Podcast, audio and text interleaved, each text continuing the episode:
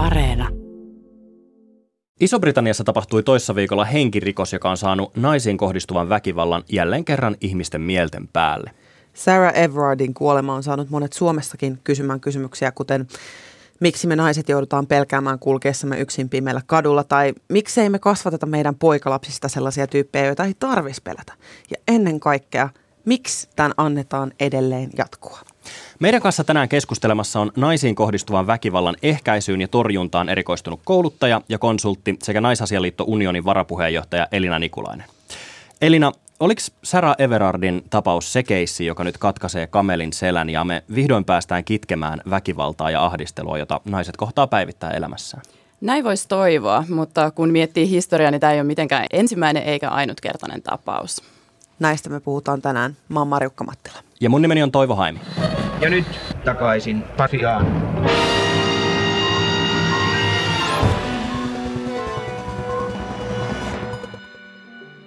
33-vuotias Sarah Everard katosi Etelä-Lontoossa maaliskuussa. Hän oli ollut viettämässä iltaa ystävänsä luona ja käveli kotiinsa. Everard nähtiin viimeisen kerran Clapham Common puistossa noin puoli kymmeneltä 3. maaliskuuta ja sen jälkeen hän katosi jäljettömiin. 10. maaliskuuta poliisi löysi naisen ruumiin kentistä Kaakkois-Englannista 90 kilometrin päästä Lontoosta.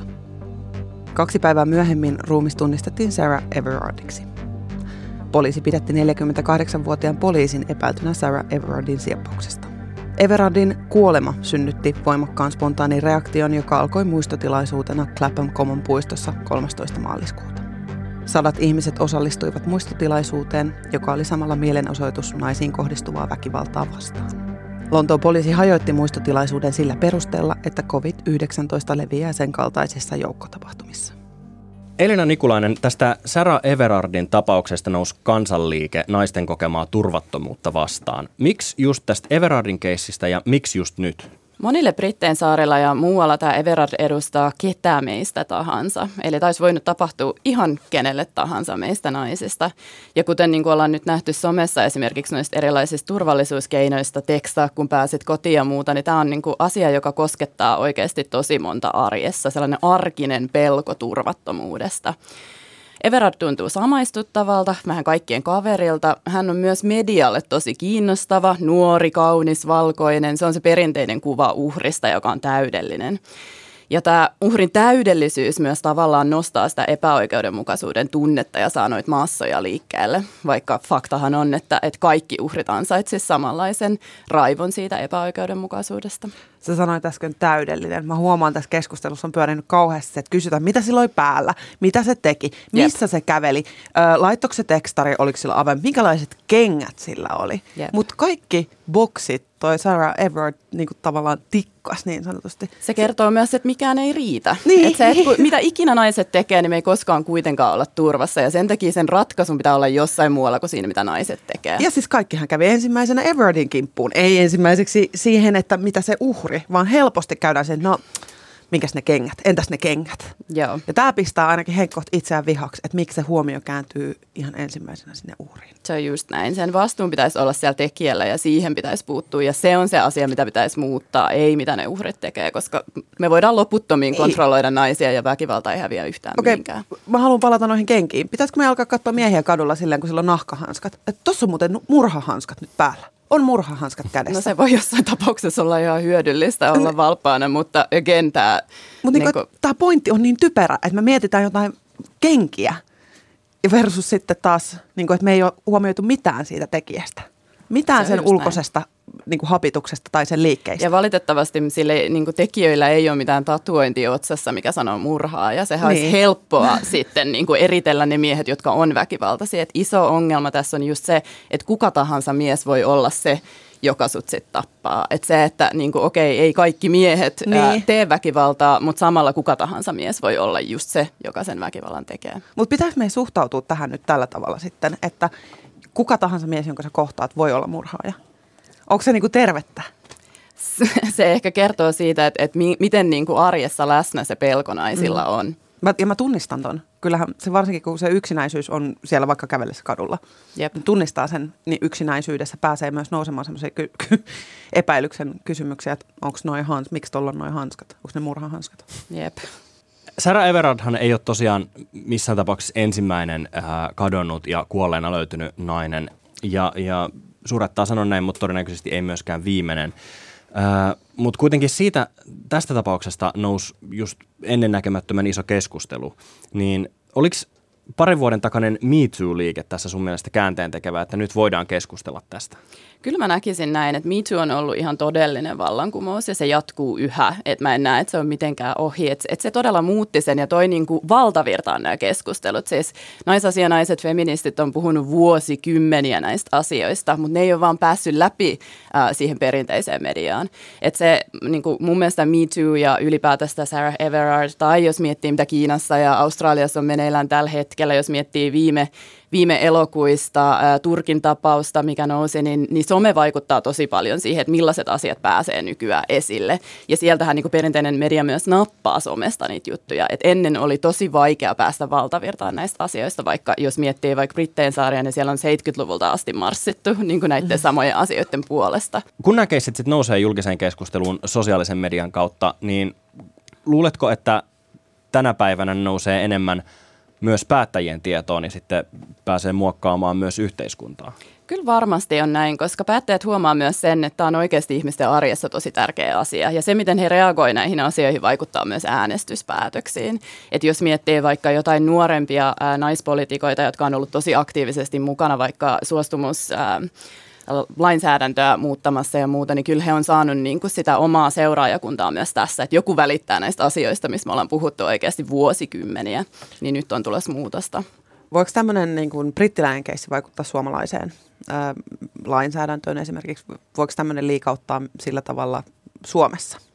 Kyllä mä uskon, koska se, me, me ollaan yhteistä, yhteinen maailma. Kaikki asiat, mitä muualla tapahtuu, niin vaikuttaa toki myös täällä. Ja eihän tämä ole mikään brittiläinen keissi, siis vaikka Sarah Everard on tosiaan niin ollut Briteissä uhri, mutta sama asia tapahtuu mm. Suomessa. Ja mitä säkin sanoit tuossa alussa kaikkia noita esimerkkejä, niin me tiedetään, että naiset pohtii näitä aivan samoja asioita Suomessa, kun ne yksin kävelee kotiin. Mm. Jos mennään Me liikkeestä vielä vuosia taaksepäin, niin mä näen tässä ainakin kaikuja äh, siitä 2010-luvun alun Lutkamarssi eli Slutwalk-liikkeestä. Muistatteko te sen? Jep, olin siellä. eli siinä siis äh, ideana oli se, että että äh, Kanadassa poliisi kehotti naisia pukeutumaan siveellisemmin, jos halu, haluaisivat välttää äh, heihin kohdistuvan väkivallan. Niin eikö, eikö tämä periaatteessa sama keskustelu, jota silloin käytiin. Tämä on ehdottomasti se sama keskustelu ja mä uskon, että tämä on just yksi syy, miksi tämä Everardin keissi on myös noussut niin pinnalle, on se, että siihen liittyy poliisi ja poliisin suhtautuminen näihin mm. asioihin. Mm. Jos palaa vielä kauemmas historiassa just sinne Reclaim the Night-liikkeeseen vaikka Briteissä, mikä mm. lähti just siitä, että poliisit ei ota tätä vakavasti. Ja, ja niin kuin tässä, tässä keississä tosiaan niin kuin, äh, varmaan yksi syy, miksi se purkautuu sellaisella valtavalla raivolla, niin kuin se on, on se vuosikymmenien vähättely poliisin toimesta. Sama on nähty Suomessa, kun naiset menee äh, raportoimaan vaikka raiskauksesta, niin miten heihin suhtaudutaan. Sä nostit niitä kenkiä ja muita tuossa esille, että tämä ei ole mitenkään vierasta Suomessa. Kun on, on kyse vaikka perheväkivaltatapauksista, niin otetaanko nämä vakavasti? Mm. Tässä, tässä on niin kuin, vähän ehkä sama siinä mielessä kuin Black Lives Matter-liikkeessä, että, että purkautuu vuosikymmenien epäluottamusta siitä, että meidän asioita ei oteta vakavasti. Toki kyse niin kuin eri asioista, mutta, mutta kyse on myös suhteessa poliisiin. Että kuinka luotettava poliisi on meidän asioiden tukijana. Suojeleeko poliisi meitä? Ottaako poliisi meidät vakavasti? Auttaako poliisi meitä? Ja tässä toki tapauksessa poliisi on myös itse väki, oletettavasti väkivallan tekijä. Mietin sitä, että toi Sarah Everard murhattiin. Kuitenkin keskustelu on pyörinyt aika paljon sen ulkona liikkumisen ja ahdistelun piirissä. Minkälaista on suomalaisten naisten kohtaama arkinen mm, randomeiden tyyppien tekemä ahdistelu? No esimerkiksi julkisessa ää, liikennevälineissä varmaan, jos, jos rupeisi sitä miettimään niin kuin sellaisena tapahtumapaikkana, niin monilta löytyisi tosi tosi paljon kokemuksia siitä. Käytetään esimerkiksi ää, ruuhkaa hyväksi ja siellä käpälöidään tai heitetään asiattomia kommentteja. Se on myös sellaista, että ei ymmärretä, että jos, jos nainen kulkee pimeällä kadulla, että, että mäkin yksi päivä kävelin kotiin ja yksi tyyppi niin kuin tuli tosi lähelle. Ei siinä ei ollut mitään muuta, mutta se heti herättää sellaisen mm ahdistuneen fiiliksen, koska ei voi tietää, mitä sillä on meneillään. Et, et ihan niin kuin pienenä vinkkinä, please pitäkää välejä niin kuin naisiin, kun kuljette jossain illalla. Ja etenkin tähän aikaan, kun, kun niin kuin muutenkin no pitää vielä. pitää turvavälejä mm. ihmisiin. Turvaväli voisi olla semmoinen hyvä asia lanseerata myös niin kuin naisille, jotka kulkee öisin, että miehet muistakaa pitää turvaväli, se on naisille turvallisuuden tunnetta tuova. Mm. Sanoit tuosta turvavälistä. Eikö tämä taas niinku yksi keino niinku jotenkin vaan vältellä sitä, joku tämmöinen niinku opitettu nyt keino, mikä voitaisiin tehdä? Miksei me niinku pureuduta siihen kulttuuriin, tuohon häirinnän kulttuuriin? Se on, se on tosi tärkeä rakenne, mikä pitää purkaa, mutta samalla niin tämä on myös se maailma, missä me eletään nyt. Eli meidän pitää myös tehdä sellaisia arkisia, ää, yksinkertaisia asioita tehdäksemme tästä hetkestä turvallista ja samalla tehdä sitä strategisen tason työtä. Eli tässä on tavallaan niin kaksi eri tasoa, millä sitä työtä tehdään. Toinen on se käytännön taso, eli pidetään huolta, että tällä hetkellä, kun tiedetään, että naiset kokee niin paljon väkivaltaa ja miehet sitä tekee, niin silloin pitää miettiä niitä käytännön vinkkejä, miten se on tällä hetkellä turvallisempaa samalla kun muutetaan niitä rakenteita niin, että vaikka kymmenen vuoden päästä ei tarvitsisi enää miettiä, kun kävelee jossain kadulla, että mies on uhka. Strategisesta tasosta tarkoittaa se, että meidän pitäisi muuttaa sitä kulttuuria kasvattamalla lapsia. Kyllä, vaan? joo. Se Eli on siis yksi avain, avainmuutokseen. Eli pitäisikö meidän saada, jes nyt päästään taas varhaiskasvatukseen. Sille Kyllä. joku uusi niin kuin, äh, opas, miten, varhaiskasvatus. Se on Kyllä. unionin itse asiassa yksi hanke. Me ollaan tehty sitä kymmenen vuotta. Eli pyritään muuttamaan sitä, että millä tavalla tyttöjä ja poikia ja muita kasvatetaan oikeasti. Että, että onko niin kuin, yksi iso asia ja ratkaisu tähän on se, että miten pojille opetetaan tunnetyötä. Että tällä hetkellä, mitä niin kuin unioninkin noista materiaaleista on näkynyt, on se, että poikia käskytetään hirveästi. Ja silloin sä et opi rif- reflektoimaan niitä sun omia tunteita. Sitten taas tytölle selitetään enemmän. Ja tästä tulee niinku sellainen, tai tämä on yksi asia, mikä luo sellaista niinku miehillä kyvyttömyyttä käsitellä omia tunteitaan. Sitten ne tunteet patoutuu ja sitten ne tulee ulos ainoalla tavalla, mikä on ää, usein miehille sallittu, eli vihana. Ja tämä aiheuttaa ihan hirveästi ongelmia sekä naisille, mutta miehille itselleen. Puhutaan niistä rakenteista, jotka tätä sukupuolittunutta väkivaltaa tuottaa. Ja mä ihmettelen, että miksi sitä tapahtuu, kun ei ole mitään luonnonlakia, joka määräisi, että näin pitää olla, että naisten pitää pelätä miehiä. Eikä ole myöskään ketään, tai toivottavasti ei ole ketään, joka kannattaisi sitä niin kuin nykytilannetta, että näin pitäisi olla. Niin miksi sitä siis tapahtuu? M- Miksi, miksi naiset kokee turvattomuutta? No jos, jos rupeaa miettimään niin niitä rakenteita ja sitä strategista tasoa, niin, niin me eletään tosi naisvihaisessa kulttuurissa. Ja kaikki nämä asiat linkittyy toisiinsa. Naisten kehoa säännöstellään, naisten käyttäytymistä kontrolloidaan. Jos nyt mietitään vaikka tätä viime viikosta Sanna Marin kohua, että hymyilikö nainen vai eikö ja tuliko miehelle siitä paha mieli ja muuta vastaavaa. Meillä on niin sellainen kulttuuri, mikä mikä arvostaa vähemmän niin kuin naiselliseksi nähtyjä piirteitä, piirteitä, joita vaikuttaa myös niin kuin homomiesten elämään ja muuhun tosi paljon. Niin se on niin kuin se, mitä pitäisi lähteä muuttamaan, se, että, että naisten ja naiselliseksi luettujen piirteiden arvo olisi yhtäläinen. Ja tämä menee läpi niin kuin ihan koko yhteiskunnan. Että jos miettii vaikka niin kuin seksuaalisuutta loukkaavaa väkivaltaa ja sitä, että miten paljon sitä on vaikka elokuvissa käytetty sellaisena juonijuttuna, että joku miesohjaaja on sillä että hmm, lisätäänpä tähän raiskaus, niin tulee jotain miehelle motivaatiota tehdä jotain ja jne. Niin kuin, se on ihan kaikkialla se tapa, millä me käsitellään naisia vähempiarvoisena ja myös niin kuin se, miten sitä väkivaltaa oikeutetaan ja hyväksytään. Että onko ok heittää jotain raiskausläppää jossain niin kuin miesporukassa ja kaikki vaan röhöttää siihen päälle ja kukaan ei puutu siihen. Ja sen takia usein puhutaan ää, termillä raiskauskulttuuri siitä naisvihaisesta kulttuurista, missä kaikki näitä asenteita ja naisten vähäisempää arvostusta näkyy ihan niin kuin joka, jokaisessa arkipäiväisessä asiassa.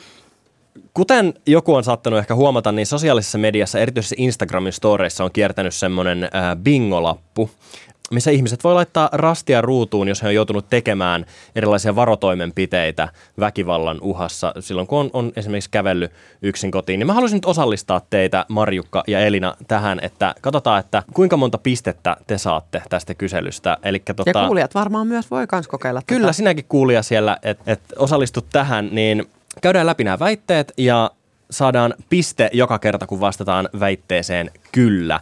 Ja tuottajamme Jarno pitää tässä kirjaa, niin kaikki sujuu puolueettomasti.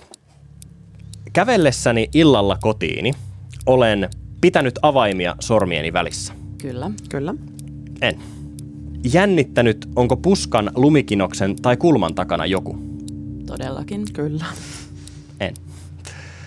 Soittanut jollekin tai feikannut puhuvani jonkun kanssa? Monta kertaa. Kyllä. Mä, mä en ole käyttänyt tätä yksin kävellessä kotiin illalla, vaan ainoastaan silloin, jos, jos tota, on feissareita näköpiirissä ja mä en halua, mm. että, että mua feissataan. Mutta ei pistettä mulle. Lähettänyt kaverille sijaintitietoni. Kyllä. En ole, mutta se johtuu vaan siitä, että mä en ole lähettänyt sija- sijaintitietoja ikinä. Mäkään en ole. Ää, miettinyt, kuinka hyvin kengilläni voi tarvittaessa juosta pakoon. Kyllä. Mä oon miettinyt, että jaksaaks mä ylipäätänsä juosta. Mä en käytä koskaan korkokenkiä, mutta saaks tästä pisteen, jos sanoin, että mä oon, niin oon miettinyt sitä, että miten pitkälle mä jaksaisin juosta, jos nyt tarvis alkaa. Mä sanoisin joo. Ja mulla ei. Kiertänyt pidempää reittiä välttääkseni pimeät kadut tai puistot tai alikulkutunnelit. Oi kyllä. Niin monta kertaa. Mm-hmm. Mulle taas ei. Vaihtanut kadun puolta, jos vastaan tulee mies tai miehiä. Kyllä. Aina. Ihan siis tosi pienistäkin niin kuin, rikkeistä. Ja mulla taas ei. Miettinyt pakoreitin päässäni valmiiksi. Kyllä. Kyllä. Ei. Piilottanut hiukseni ja kautta tai kasvoni. Viimeksi eilen. Mä jään nyt pohtimaan tätä liikaa. Öö, sanon en, koska en keksi heti. Ja mulla ei. Kiihdyttänyt vauhtia tai juossut, jotta pääsisin kotiin nopeammin. Todellakin. Kyllä. No mulla kyllä, mutta ei väkivallan uhasta, vaan siitä, että jos on ollut oikeasti kiire. Mutta sitä ei, ei vissiin lasketa. Lähettänyt tai vastaanottanut kerro kun oot kotona tekstarin. Tämä on hyvin arkinen toimenpide. Kyllä. Ja mulla ei, ei aikuisiellä. La, lapsuudessa kyllä ja sen ymmärtää. Ää, pelännyt, että joku huutaisi tai viheltäisi perääni. Joutunut seuratuksi tai ahdistelluksi tai häirityksi. Kyllä. Kyllä. Ei. Pohtinut, kuultaisiinko lähitalossa kiljuntaani. Kyllä. Kyllä. Ei. Ja tuottajamme kirjaa meille pisteitä. Pistetilanne tällä hetkellä Marjukka 14 pistettä 14, Elina 12 pistettä 14 ja minä 0 pistettä. Tota, mistä tämä kertoo ja miksi näin? Se kertoo siitä arjesta, mi- missä, missä naiset elää. Mm. Ja tuosta puuttuu tuosta listasta ihan hirveästi muitakin niin kuin strategisia vaihtoehtoja. Mm. Jotkut valitsee sen, että ne ei kulje koskaan iltaisin kadulla. Mm. Jotkut valitsee sen, että ne ei mene koskaan yksin. Mm. Oliko teillä sitä, mitä me tehtiin esimerkiksi teininä tosi paljon, että teeskentelee mahdollisimman epäviehättävää, että niin kuin rupeaa feikkaa yrjömistä tai kaivaa nenää tai muuta. Ja se, se oli sellainen, mikä toimi niin kuin Mhm. miesporukoitten ohi mentäessä tai muuta. Joo, mä muistan, että piti niinku kävellä silleen niinku klonkaten. Joo. Että tota, se Voi oli, ei. Joo. Ja se oli jotenkin niin normalisoitu osa sitä elämää, että musta tuntuu, että senkin takia tämä jotenkin nyt niin kuin leviää niin paljon, että sitä ei ole mitenkään niin kuin edes pohtinut, mistä kaikesta se kertoo, koska se on Ei. ollut niin arkista. Mä mietin, mietin eilen illalla, kun kävin lenkillä, ja siinä tuli just tämmöinen porukka, että oli, taisi olla kolme kundia. Katoin pidemmältä, ei saakeli, tuolta tulee nyt kolme kundia. Mutta sitten heidän seurassa oli itse asiassa, heidän takana oli niinku samaa seuraa otteleva, oli, oli yksi nais oletettu. Ja, Joo. tota, sitten saman tien mun niinku, niinku, jotenkin rentoutui, että okei, että heillä on niinku seurassa, Mm. että ehkä mäkin on tässä turvassa. Joo. Tämä on hämmentävää, miten niinku aivot tekee jotain semmoista arvotus, arvot, niinku arvottaa ihmisjoukkoja tai ihmisiä Mm. ylipäätänsä. Ja kaikista pelottavinta se on ehkä se yksinäisen Mm. m- mies oletetun kohtaaminen. Kyllähän tämä nyt vähän niin kuin pysäytti. Ja sitten tämä, että hämmentävää, että me jaettiin tietämättä toisesta, me mennään tavataan tänään ekaa kertaa. Me jaettiin nämä ihan samat hommat ja molemmilla on näköjään samat. Kyllä. strategiat ollut jo. Maailma ja kadut, niin ne, ne vaikuttaa todella vihamieliseltä ja karulta paikalta, varsinkin naisille ja sukupuolivähemmistöille. Asianhan ei tarvi olla näin. Siis ei, ei, ole, ei ole mitään sääntöä, joka sanoisi, että et, et nä, näin on asiain luonnollinen tila. E- Enkä mä usko, että kukaan haluaa, että näin on. Joten ihan viimeiseksi, ennen kuin lopetetaan, niin mä haluaisin kysyä, että milloin kadut ja maailma on turvallisia kaikille ja mitä se vaatisi? Milloinen tosi kiinnostava kysymys. Mä ehkä skippaan siihen, että mitä se vaatisi, mihin on, mihin on helpompi, helpompi vastata. Me tarvitaan tosi monenlaisia eri toimia sekä niin kuin sillä käytännöllisellä tasolla että sillä strategisella tasolla ja, ja niin kuin, äm, eri, eri alueilla. Yksi, mitä pitää tehdä, on muuttaa lainsäädäntöä. Että pitää huolta siitä, että, että raiskaus määritellään suostumuksen puuttumisen kautta. Se on sellainen ä, iso asia. Liittyen siihen suostumukseen meidän pitää ruveta tekemään ää, suostumuskasvatusta. Eli tämänhetkinen seksuaalivalistus tai seksikasvatus on hyvin kaukana siitä, mitä tarvitaan, koska pitäisi puhua siitä, että mitä suostumus tarkoittaa. Pitäisi puhua siitä, että, että miten niin kuin, ää, tämänhetkinen kulttuuri kuitenkin paljon puhuu siitä, että, että miehellä ja muilla on niin naisten omistusoikeus, joko seksuaalinen tai muuten. Että kaikki on jotenkin, naiset on niin velkaa miehille joko niin niiden hymyjä tai niiden hoivaa tai seksiä. Ja se olisi sellainen niin kuin asia, mikä pitäisi muuttaa, että naiset ei ole mitään velkaa kenellekään, vaan naiset saa ihan olla omia itseään, heillä on ihan samat oikeudet olla julkisissa asemissa ilman, että heidän ulkonäköä ruoditaan ja, ja käytöstä kontrolloidaan. Saa kävellä kadulla ilman, että joku huutelee ja, ja vaatii sitä kautta heidän huomiotaan mm. tai haluaa viedä heitä pois. Et väkivallassa on niin paljon kyse myös siitä vaientamisesta ja hiljentämisestä, että mitä nainen saa tehdä ja siitä kontrollista, niin sitä pitää muuttaa kasvatukseen. Me tarvitaan kouluja, missä, missä pidetään huolta, että, että naisvihaan puututaan.